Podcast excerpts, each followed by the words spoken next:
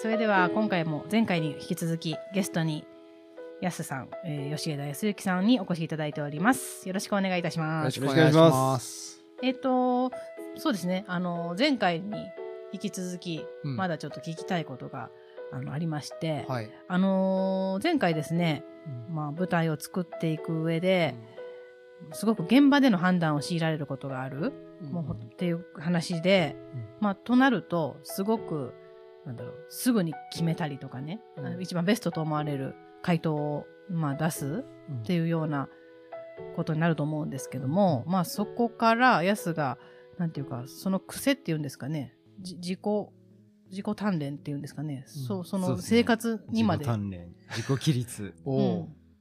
根性ですね。根性。え、それ、あの、私、すごく、あの、優柔不断なんですね。はい。で、あの、選んだのに、やっぱ、やっぱあっちの方が良かったとか、うん。うじうじ結構考えちゃううん。から、もう決められないこと多いんですよ。けど多分それとはまた全然その逆のね、うん。すぐ決めるっていう、うん。くあの練習ってことですよね。そうですね。なんかこれ本当勝間和代さんみたいな話になってますけど、はい。でもともとこうしたらい。いんじゃないかって思ってたことが、うん。はい。で自分で実践とかしてたことが、うん。最近勝間和代さんの見てたら、うん。それをすごい分かりやすくうん。うん言ってくれるんで、おーああこれでよかったんだって。俺は間違ってなかったんだって。何ですか？勝間和代が言う。例えば、うんはい。その人間まあこれは俺がずっと思ってたことを理屈とうん勝間さんが言ってたようなこととちょっと混ざっているあ、はい。でそれがまあ正解かどうかはうん分かんないんですけど、はい俺が思っていることで言うと、はい。なんか人間はこう一日のうちにうん決断することがいっぱいあるじゃないですか。うんもうそれはちっちゃなことから、うんか今日何これ何着ようとか、うんうん。あのどこ行こうとか、うんちっちゃな決断が一日のうちにもう何十個とかうんしてるはずで、はい。でその決断するのにうん。脳みそのエネルギーを使うから、ん。あのいっぱい決断してると疲れてきちゃう、うんうん。で疲れてきちゃうといい決断ができなくなるから、うん。ほだからなんかミニミニマリストの人とかって、あのスティーブ・ジョブズがいつも同じ服着てたみたいな感じで、例えば服をあこれ着ようかな赤にしようかな青にしようかなみたいなことを考えるのをやめて、うん。はい。毎日同じことうんうんものを着ることによってその服でまず悩むっていうううん。エネルギーを使わないくて済むんですよ、おーはいはいはい。っていうのを、まあ、徹底していくと。えー、とその分仕事でうんうん。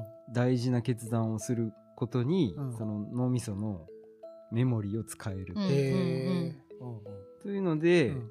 俺の場合は、うんまあいろいろ実践してるんだけど、はい。すごい例えばで言うと、うん。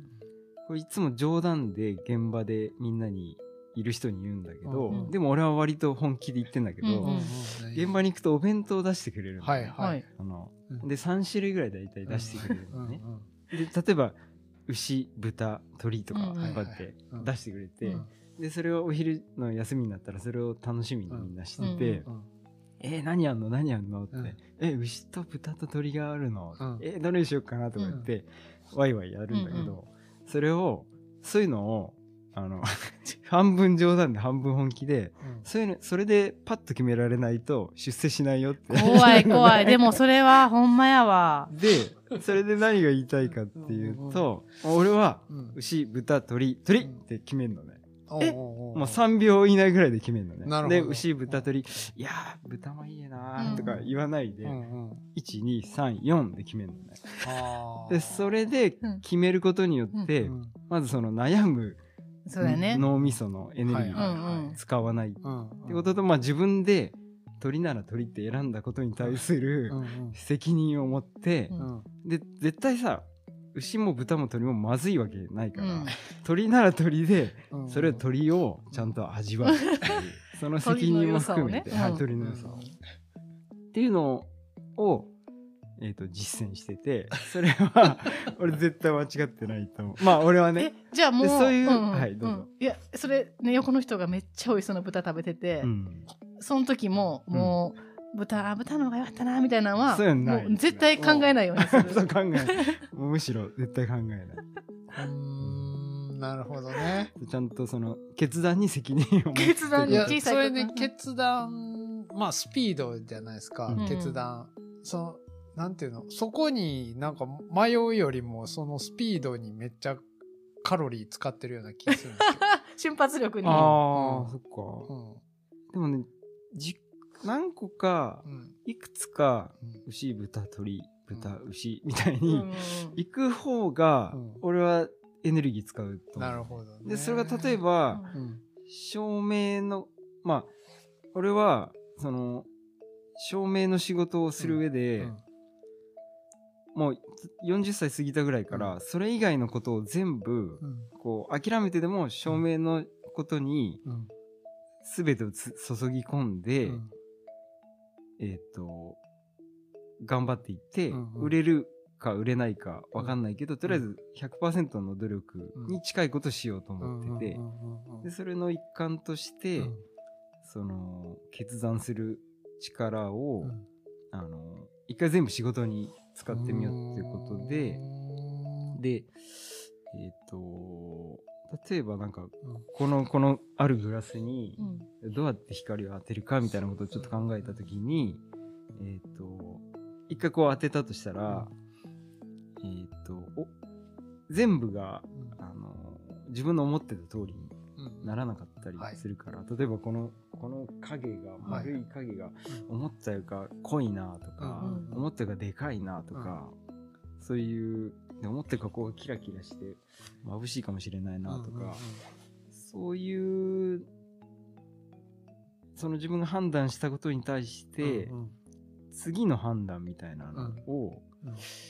すぐにできるようにするために、あのなるべく早く決めるっていうの。をなるべく早く決めるってことと、えっ、と、余計な、えっ、と、す選択肢を初めから減らすっていう。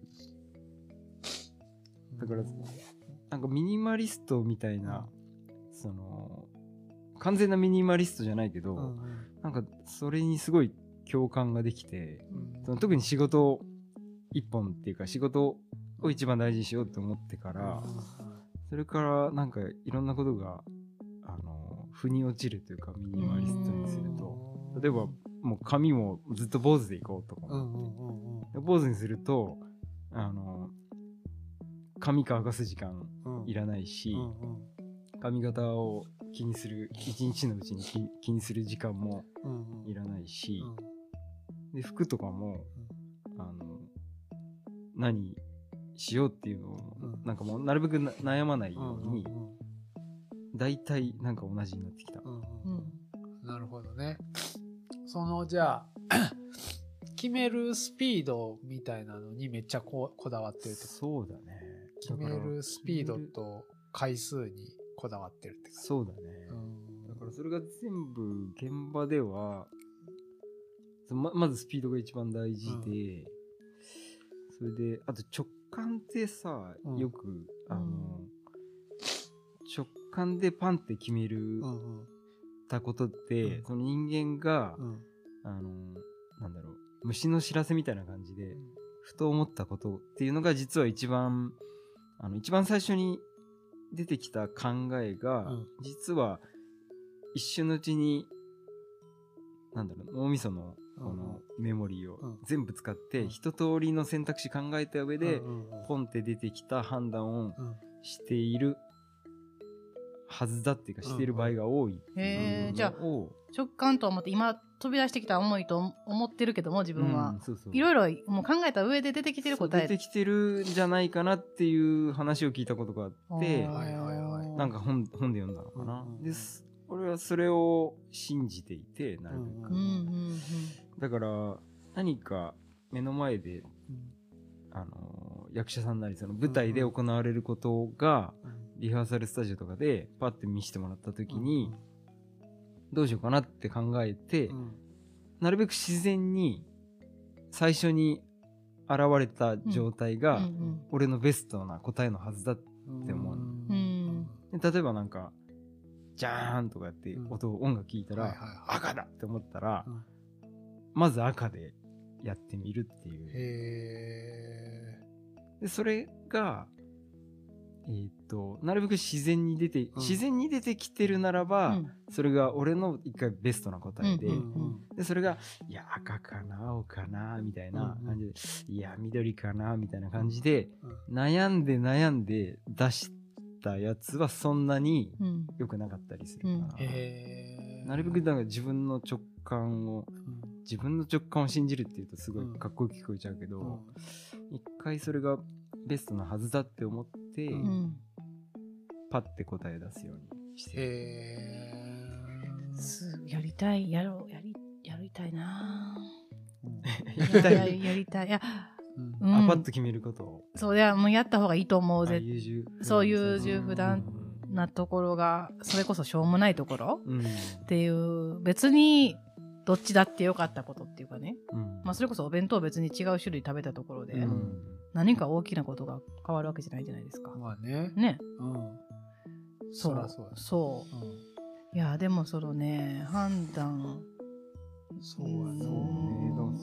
それが判断の回数をする、少なくすることが、あね、アンナちゃんの場合に、うんその、例えば優柔不断な人うんうん日のうちに判断する回数うをん減らすことうがん、わかんないけど、ひょっとしたらいいことかもしれないね。そうだからあの私母を見て思うんですけど、うんそれこそ優柔不断の塊みたいな人で、ねあのもうな小さいこともうん。自分で判断することをすごくすあのストレスに感じるからもう判断を任せるんです人に、うん。だからすっごい小さいこととかもいちいち聞いてくるんですよ、うんこれを温めるか もうちょっと温めるかね。この温度でいいのかとかもういいよ決めてよもう出されたもん食べるからって思うけど、それで最終的に俺、そう。ママに、ほっといてよって言ったからね。そうやすねあのあ私の母のうん。ねところ実家に実家にね。行って、よくお邪魔するんですが。そう。でも、あれあいやだからああいうもう考えるその責任を負い負いたく自分のその判断の責任を負いたくなさすぎてもうはん何も決められないんですよね。決めだからだから、そう。ひょっとしたら、一日のうちに、なんか、例えば10個ぐらいしか決めるエネルギーが本来ないのに、ああ20個、30個で決めてるじたとしたら、うん10個を超えた、うん。その後の選択肢で、もう自分の決める力が使い果たしちゃっていたとしたら、例えばそれが25個目のうん。うん決めたことだに対して全く多分自信が持てうなんくて、うん。そのベストの答えが自分で出せてないんじゃないかな。だから優柔不断になっちゃうんじゃないかな。その決めた後にあれが良かったんじゃないかな、これが良かったんじゃまあないかな、まあまあ、なんか、ベストあのベスあの、照明の話を めっちゃしたいんですけど。あまだまだ続いろいろありますねああそうです。そうかルーツの話？ルーツとかね、うん。まあまあまあ、その決断のこともそうですけど、はい。そうですね、いいんですけど、うんうんうん。あの、照明のね、うん話に戻れたらな。ああ戻戻しますすごい 強引に戻しますけどいやまあ今の話はまあ答えのない話でもうんうあるので、ん僕なりのうん。うんうん。決断力の、そうですね。はい、鍛え方を日常にうん。組み込んでるっていう。あでもすごく勉強になったな、うん。まあそんなやすさんなんですけど、はいそんなやすさんですねそんなやすさんが、うんあの、照明にうんなぜ興味を持ったかとかね。そうですよね、うん。そこはでもやっぱりあの最初に思いますよね、そうそうそう。そう照明の人ってなかなか出会わないですよ。普通に会ってて。照明デザイナー。だしかもそんな大きな公園のね、うんそういう舞台照明うん。うんみたいなって、うん。なかなか会うことないじゃないですか。ないですないです、うんうん。そこをちょっと聞きたいですけどね。うん。えっ、と、興味を持った部分と、えっ、と、きっかけになった部分うん。と、職業にするっていう時点でどう選んだかっていう部分で言ううんうんうんうん、と最近興味を持ったっていうので言うと、中学生の頃うんにうん。ロックが好きだったんですけど、普通に、あの、兄の影響とかもあって、うんうんで、いろんな音楽、洋楽とかも聴いてて、布袋さ智也さんが中学の仲間でみんな好きで。バンドやったりとかしてコピーしたりして、あれやんね。何やったっけ？ボーイ？ボーイのギターだっボた布袋さんうのん、でライブとかに連れてってもらって、うん。うんまあ、そこでうわライブかっけえって思ってたのがあって、ででよく友達の家に集まって、うん。さんのライブビデオをみんなで見て、うん。そのコンサートに行った時を思い出すみたいな、部屋をわざと真っ暗にして「うんうん布袋!」とか言いながらそのライブを再現するっていう遊びをしてた時に、うんその時は特に VHS だったし、うん。はいはいはい。で画質もそんな良くなく、うん。でまあそれで食い入るように見たりしてて、うんうんうん。それでまたそういう遊びした後に実際にライブに見に行った時に、うんうん俺はなんか全然見た目が違うなって思ったのね。でうん今となってはそのなんで画面で見るものとうん。生で見るものと違うのかっていうのはうんうん。理屈でも上がってるし説明もできんだけど、うん。その時はなんなんか違く見えるなって、うん本物の方が全然綺麗に見えるなとうんう思って、んなんか色とか緑とか紫とかなんか全然鋭く違く見えるなって思はいって、はいはいででそれが中学3年ぐらいでうんうん。心に残ってて、うんうん。えっ、とまあその理屈の話はいいかそれは、まあ理屈的にはそまあの原体験というかその時の記憶は印象的だったんですよね。うんまああの単純に言うとテレビの画面から出せる光はの波長と実際に、うん。あの舞台照明で出てる光が同じに見えるけど実際は違うう。んうん。から、はいはそこの違いが見えてたのかなっていうのがあって、いでその職業として選んだっていうところでなると、まああの早く働きたいなとは思ってて、あの早く働いて家から出たいなっていうのが高校生ぐらいからも思いって、でもなんかこうただずっとやるような仕事はうん。嫌だなと思ってなんかやればやるほど良くなっていくようなうん。自分の腕も上がってお金も良くなるような仕事をしないと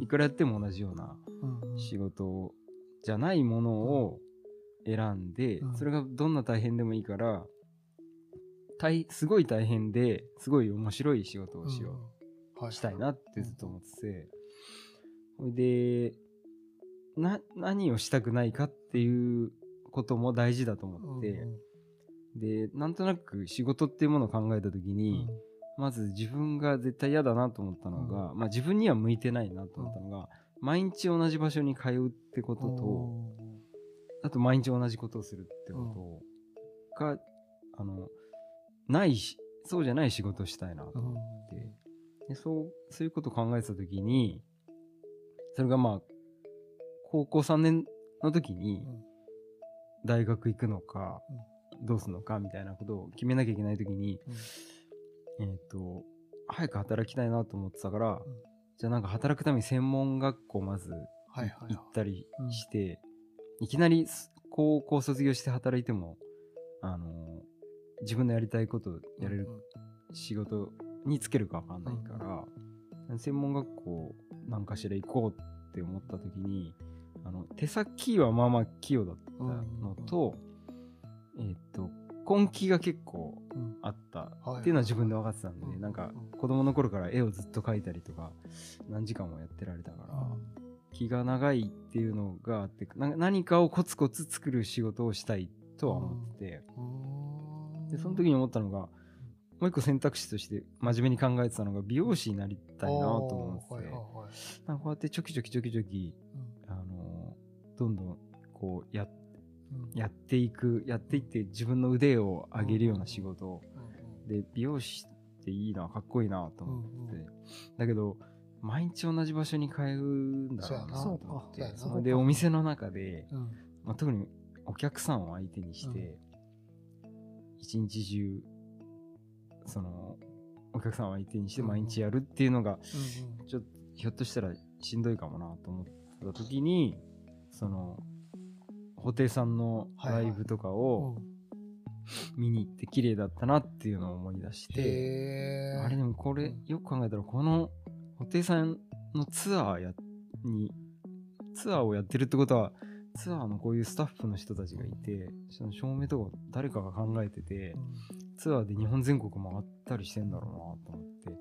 そしたら、あ、ツアー行きてえって思って。はいはいはいで、で、照明って仕事があるっていうのを見つけて、それでまず専門学校に行ったっていう。のがすごい。なんか自己分析っていうかね、うん。うんまあその中学3年生の、あ中学のその経験は、布袋さんの経験はまあ好きっていう気持ちですけど、その高校の段階でね、うん。コツコツ気があの、うんうんできるタイプとか、こういうのはあまり向いてなさそうっていうね、自己分析がめっちゃすごい明確ですね。そうですね。ううんん。まあそっから、えっと、照明の会社にスムーズに入れたんですか？そうですね、うん。それで2年間うん。専門学校行って、うん。で専門学校卒業するときに自分で調べて、うん。会社受けて、うんで照明会社に入ったっていう。へえ。そ、その、思った通りの仕事やったんですか？そうですねすごい良かったのが、うんうん。そこの入った会社がうん。レンタルとかもやっていて、うん。うんうん機材いっぱい持っててレンタルとかやりつ、うん。やっていたので、うんうん。やりつつ社内にもいろんなタイプのデ照明デザイナーの人がいて、うんはいはいはい。でそれがまああの劇団新幹線とか、うん蜷川幸雄さんとかやってた僕の師匠の人とか、他にもあのコンサートのうん。全然違うコンサートの仕事とかもうんあったりしたので、うんうんそれで本当いろんな現場にうん行けたっていうのがうん。すごいいい出会いだったなー、それで思ってた通りやったんや。うん。まさに。まあでも最初本当コンサートやりたいって、うんうん。コンサートのツアーに行ってみたいっていう、うんうんそのツアーの生活ってどんなだろうって、うんうん。めっちゃロックンロールだろうなと思って、うんうん。勝手にあの想像してたから、うん。ツアーあのコンサートをやりたいと思ってたけどでも、うん。あのやっていく中でお芝居とかうん。ミュージカルとかにも出会って、うん。あこっちの方が、うん。こっちはなんかこう作りより作り込んでる感じがあって、面白いなっていうのはへありましたね。え。うんうんうん。すごい腑に落ちるえ流れですね。そうですね。なんか僕、あの、たまに照明さん入る、そういう舞台あるんですけど、うん照明さんめっちゃ怖いなっていう時あるんですよ。そうねでも、ヤスとも現場で会ったらめっちゃ怖いかもしれん。まあだから、そう、ヤスとは、まあ、現場で同じになること今のところあんまないからうん、あれですけど、僕が見たの現場でう、んもう、女性のなんかこう、多分、まあ、上司が、こう、入ったばっかりの新入社員に、もう、すごい勢いで怒ってる。現場で、僕ら音響がいる横で、うん。めっちゃ怒鳴ってて、うん。めっちゃ怖いなと思いながら見てたりするんですけど、そんなもんなんですか？そんなもんだですね。基本ねあまあ、そんなもんじゃないかもしれない。そのうん。僕がうん、えっ、と、新人だった頃はいはい。は、うん。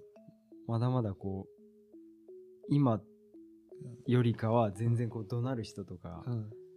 もう普通に、あのー蹴っ飛ばされたりとか俺はした。飛び切り食らったりする。まあそれはあの会社のその信頼関係のあるうん。僕の、あの師匠みたいな人うん。だったからいいんだけど、うん。飛び蹴り。じゃあビビり、教えだっつって、あの後ろでこう、こう僕がプログラムの練習とかをして、こうカチャカチャこうやってると後ろでちょっと間違えたら、後ろから椅子をゴーンって蹴ったりとか、まあ普通に怒鳴るとかいうのは、うんあの、うん。全然うん。当たり前でうん。ありましたね。へえ。だからそれがうんすごい、あの、どん怒鳴られて、うん。怒られてうん。育ったかうら、逆、その反動で、はいはい。今僕がその照明デザイナーとしていろんな人に、あの仕事をお願いしてる立場だから、その反動でもう絶対現場ではどうなんどうなんないようにしようってだけど周りのうん。その人うん。に聞くと、やっぱ照明さんは怖いもんだってあのみんな思ってるっぽくて。それが、うん。あのそれを戦略としてうん。取り入れてる部分もあって。えどういうことですか？それでうん。ヤスさんはうん。どなんないよねみたいな。ヤスさんの現場は みんな和気あいあいとやってるよねっていうのは。あそれでブランディング。そうそうブランディング。もヤスのブランディングですね。やし、うん。まあ手伝いに来てもらいやすい。まあそうやそうね。そうそう、うんうんうん。それで頼む側もさ、うんそのうん。その制作会はいはいはい。社サイドのさ、うんその舞台上でわーわー怒鳴ってるのとかって、例えば楽屋のモニターとかで聞こえたりするから、そういうのとかでぜあの、まあ、雰囲気は絶対いい方がいいから、なんかあのバーってヤスが、まあ、入った時って何人かまとめて入って、うん。でそっからみんなちゃんと照明デザイナーになったんですか、いやなってる人はうん。めっちゃ少ないかもね、それってどういう理由でみんなこう辞めていくんですか、やめていったり、うん。途中でこうなんかやっぱこう段階があって、うんうん。最初はなんかステージ上でちょっとお手伝いして、うん。この設置したりみたいななことやったり、その次にこうピンあの、うん。フォロースポットって言ってこう、役者さんをこう、手で動かして、うんうんうん。あの照らすっていうのがあったり、うん。そのその次にチーフって言って、はいはい。えーとデザイナーの下でうん。その現場をまとめるうんうんうん。現場監督みたい。な、照明の現場監督みたいなうんうん。立場があってそれでデザイナーっていう、うんうんその段階があるんだけどそあその間にまあプログラマーとかうんうんうこうん。カチャカチャ打ち込む人とか、うん。その段階がある中で、うん。なんか自分はこんなもんだなって思うのか、うん。そんなにそもそもうん。デザインのデザイナーにな絶対なるぞってみんなが思ってスタートしてるわけじゃないっぽくて、はいはもう最初からうん。俺デザイナーになる絶対なるって言ってうん。決めててうん。言ってもいたから、うんなんかどっかでどっかでこんなもんかなってこ思う。こんなもんっていうのは。やっぱその同僚他の子たちに比べて、うん。まあ、その意識がもしかしたら自分低す低いのかもって気づく場合もあるだろうしううん。んモチベなんか。いやいやいやなんでなそうなんかで分からへんのかなと思ってちゃうやんそのやめていった人の。あでもそうじゃないかな、うんとか、ん。普通にその怒鳴られることとか、うん。ヤスはそのもうデザイナーになってやるって決めてたっていうのがやっぱ強くて、だからそのちょそのちょっとしたことじゃないけども、うん。そのパワハラ的なことがあったとしても耐えれたと思うんですけど、うん。やっぱりそこでねうん。やっぱ普通に嫌じゃないですか、こんなんや続けられない。ね。だんだん責任も大きくなっていくから、うん。こう上がっていくと。例えばチーフっていう立場でさえ、あの私には大変すぎてできないって。責任が重いすぎてっていう。そういう挫折なんや。そういう自分のキャパ的な、うん。そのなんていうあのー。才能とかじゃなしに。逆の逆のあれか。もうん。体力とかなんかその現場に馴染まれへんとかそういう仕事、まあプレッシャそうープレッシャーもその体力的にも、うん。そのだんだんなんだろう、うん。暗いって言うと変だけどこううん。だんだんデザイナーに近づくにつれてうん。より大変になっていくから、それが割に合わないって思うあ場合が多いんじゃないかな。ーへえそっか。でもまあ今はデザイナーじゃないですか、うん。やっぱい一番楽しいのはデザイナーのはずだと俺も思うし あーそれの楽しさってやってみないと分かんないから、うん。うん。うん俺は今もめっちゃ楽しい。うん。うんうん。でそのやる段階、うん。そこに行くまでの段階も楽しかったけど、うん。断然楽しい、うん。自分の考えたやつで、そうやんね、それでうまくいってうん。褒められたりして、うん。うん。しかもお金ももらったりして、うん。それでうまく、まあ、今一人で会社やってるんだけど、うん。うん。うん。会社の中でうまくお金を使えたら自分も儲かれたり、しかもすごいいいのが、うん。その自分の儲けを減らして、うん。周りの人に使って、うん。それでみんながうん。穏やかにうん。楽しく過ごせるように自分の判断で全部できるっていうのはいが今めっちゃ楽しいんですうよ。誰俺が現場で怒なんないうんのの延長で、俺が上機嫌でいても、うんその下のチーフの人がピリピリしてたら、はいはいはいはい。もうそれで現場はピリピリするから、うんうんうんうんその人がピリピリしないように、まず疲れないように、いろいろ。神様。なるほど、神様や、神様。えすごい。いや、いやじゃあもう本当仏そうですよね。の吉田って言われるようそうよに、いやほんまあの、具体的にやってるからね。なるほどね。すごいなうんうんうんうんなるほどなるほど。そうだからそ、そういう評判も、うん例えば吉枝の現場は、穏やかで楽しいっていう、誰も怒ってないみたいな、うんで静かでうん。早いみたいな、いや、それね。そういう評判もうん。デザイナーとしての評判の一つとしてですよね。必要だし、うん。その照明作った照明がいい以外の部分でいいとこを出さないとはいはい。僕らの師匠の世代の人たちに勝てないかまだ。らまだまだ全然そう。現役で70代80代いるから。いるからそこにどんどん割り込んでいそくためには。あとまあね、時代的にもやっぱり、うん。もうそういう時代と今違ってきてるから、ね、すべてにおいて、でも、うんすごいいいですね、それ。まあそもうそこがまた、40代うんが、うん。そういう風にしてくれてる人がいて、うんまあそれを見て周りにも多分伝染していくじゃないですか、うん。そのあ空気？その、なるほどね。そうもうだからこの後ないね。あの怒鳴る人が。うわーも怒鳴るけ。ど売れてる人みたいな。うん。あそんなことはないようにしていこうと思って。でもすごいね。70代とかの現役の人たち。いやすごいですよ本当そいやの人たちは。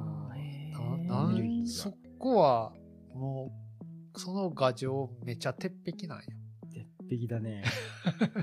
もう、そうか、メンバーも似てきてるのかな、そこに頼むっていうか。まあうん。なんかうん。ブランドみたいなところもあると思うしうん。結局その人が作ってなかったりするのね。ああなるほどね。何々先生の手下がうん何々屋号みたいになってるのもう。下に10人ぐらいいて、はいはいはいはい。で誰かしら作ってくれるから、うん。でもうその手下の人たちがその先生との照明を大体作れるの、うん で君こういう時にはこうなるの分かってるよねみたいな感じで どう作ってみたの？うんそうだね。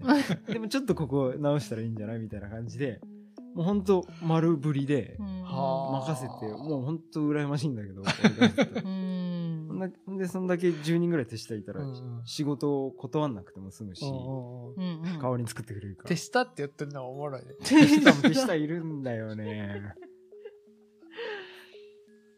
それでいいのかよっていうのがあるし、俺もそれをどんどん言ってってんのね。そうんの仕事を、はいはいはいはい仕事を頼む側のプロデュいやだから陣そうやんな、うん。そのそれさでいいのっていう。ヤスがうん。そうやって踏ん張ってさ、うん。やって、うん。なんやろその手下でいることより、ヤスみたいにちゃんと独立して、なんかこう自分の名前で出す方がうん結局いいんだよっていうことにしていけへんかったら、うん。うんなんかおんなんていうのそれこそ多様性がなくなるっていうかさ、そうね。うん、照明の世界のうん。そういうなんか幅みたいなのうん。いやが、だいぶうん。狭い狭狭まっていうかうん。狭い業界だし、うん。思い込みがすげえ多いあー。うんうんうん間ち間違ってるっていうかうん。改善できるのにそのままずっと言ってる点とかもへどんどん変えていきたいなうんと、あ今、うん。そう聞いててうん。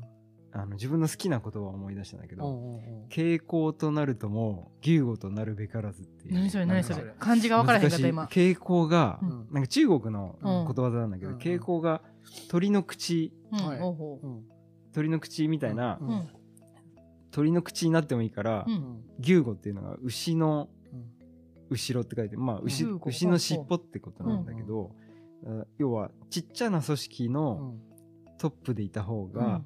大きな組織の端っこあにいるよりいいことだっていう。だからまあ大きなところに属してるからって安心するようなことよりも、うんうんうんあのーしんどくても自分自分でちっちゃな組織のトップにいた方がいいそうやんな。なんかだからまあその人独立してメリットデメリットあるかもしれへんけどうんそこなんていうのその照明今話を聞く限り照明業界とか、まあ、演劇とか舞台とかなんでも、うん。まあ、そういう大きく捉えていった時にやっぱ新しい力がある人がちゃんと活躍するっていうことになっていかないと結構なんていうの先細りっていうか、そうね。うん、なあそれに憧れるっていう世代がさうん。どんどんなくなってくるっていうか、うん。いう実害みたいなのもあるよねちょっと。ね。うん。そもそも結構狭い業界だからお客さんも結構限られてる舞台が好きで、ミュージカル好きでとかって言ったら、はいはいはい。結構ね少なくて思ったより大劇場でやってるけど。そのお客さんだけを相手にしないといけなくなっちゃうとそのお客さんが好みのものしか作んなくそうやなっちゃう。ねうんうんうんだからお客さんもすごいどんどん細先細っていくし、まあ思い込んでるとこもあるもんね。ミュージカルってこういうもんとか。なんか好き嫌いとかうん言っちゃってるけど。思った状態でいやでもこうしないとお客さんに嫌われちゃうからって言っていつも同じことやってたりとか。そっかなんかまあ今いるファンをまあもしかしたら手放違うことすることでね、うん。あの手放してしまう可能性もなるほどね。あるからちょっと守りに入ってるというか、その辺もねうん。変えてまあ変えれるかわかんないけどうん。少なくとも自分はこうちょっと違うことしていきたいなっていう。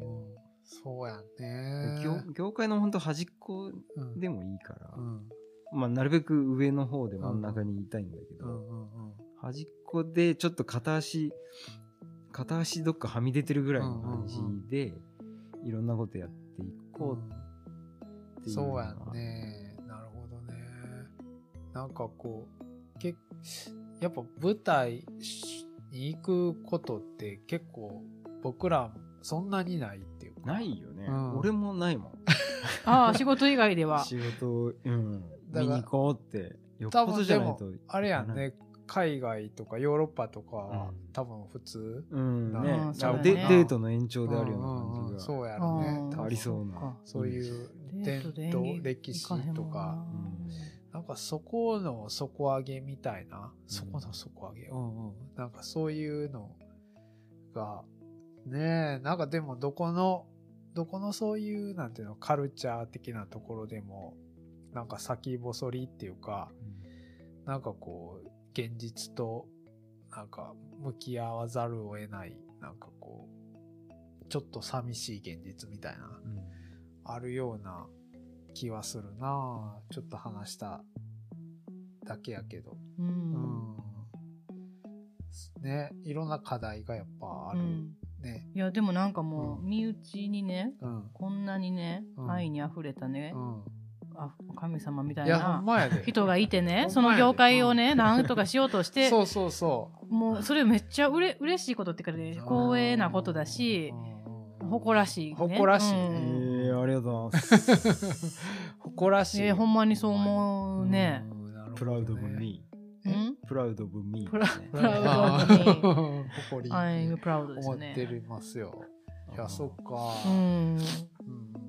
まあ、そんな感じですかね。いやいい話聞けましたよ、はいすごくありがとうございます、うん。ねうんちょっと安の舞台見に行きたいなです。ねあ、そうや、なんか告知？あ告知するとした年ら間、年間のなんか、あちょっとうんあだから今今これから太平洋序曲っていううん。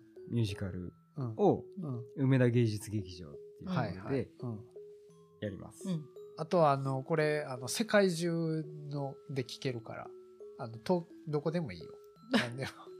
で公演が？うん公演公演。大阪だけじそゃない。の安のあうんの得意な英語であの告知していただいても構いません。いや行きたい海外とか本当行きたいんですけどね、ううん、でも本当さちょっと最初にねさ説明あの、はい紹介し忘れたんですけど、うんやすは、あそう本当に嗅覚しよううん、あ、でね嗅覚しよう今度5月にうん。嗅覚しようで、うん。静岡のストレンジシードっていう、うん。なんか街全体でうん、やるもともと大道芸のイベントだったののうん。あのもっと演劇祭と絡めてみはいはいはいはい。たいなストレンジシードっていう面白いお祭りみたいなへー。のにうん呼んでもらえてなるほど。何がしかをやります。はいはいはい。でもそれこそさ、嗅覚を使用のされてるうん。森山さんとかがそういう辻本さん。あ辻本さん とかが、あのうん、そういう舞台っていうのを、なんていうの、どんどん変えていこうとしてはる人らなんちゃうかな。そうね。ね、うん実験、ああいう、本当ね、いろんな、うん。そうなんです。嗅覚牛を皆さん、ちょっとぜひ調べてみていただきたいんですけど、うん。そのまあ、ダンサーとね、その、演者の他に、その、それこそ照明とか、うん。宣伝美術とか、うん。あの、まあ、そういった裏方とされてるような人たちも同じ、こう、チメンバー。メンバーとして、今、10、10人、何人ですかえっとね、今、8人。8人ですね。うん、やられてるんですけど、うん本当実験的なね。そうやね、そういうのがやっぱ新しい動きとしてもっと面白いですよね。うん。うんみんなが見たいっていうふうになると、ジャンルがもう、そう、なん。うんなんとも言えないというかね、説明、んんそうね、うん。僕らもん説明できないですからね。そうそうそパフォーマンス集団とかって言ったりするけど、そもそも、なんて言ったらいいか分かんない。やね。うん。俺はもう友達って言い張ってんだけど、まず友達って。まあまあまあそうやね、うん。で5月何やったっけ？5月の。5月の、えっと、ゴールデンウィークらへんですね。あでも2からうん。2、3、4ぐらいのところで。うんうん。はい。静岡でやります。それも楽しみですね。ね、はい。本当に。今後も大注目で。大注目。また、お願いします。はい。またもう、あの、年に何度かね、うん。あの、登場、あの、やすさんにはね奈良に。いろんなところで。あのそうね、はい。サウナの話とかは。したかったサウまあ、いくらでもできるから、一年後ぐらいかな。毛がつぶつぶする話です。サウナのポッドキャストになっちゃうからね。はいあと、木こりの話。あ木こりそうそう山開拓とかね。うんそれはもうね、本当ねぜひね、聞きたい。ドさんにもそれはもう絶対深く関わっていくので。はい。はいそうですね。うんまたぜひ、その、きはいお越しいただけたらと思います。はいはい、えーこの番組では質問や感想皆様の聞く体験についてのお便りを募集しています番組トップページにあるインスタグラム、ツイッター、ホームページのコンタクトなどどこからでも送っていただけますぜひお寄せくださいさて次回はどんな音に出会えるのでしょうか？ノーサウンドノーミュージック。お相手はリスチュード鶴林アンナと鶴林万平とゲスト。の吉枝康之さんでした。はい。ありがとうございました。ありがとうございました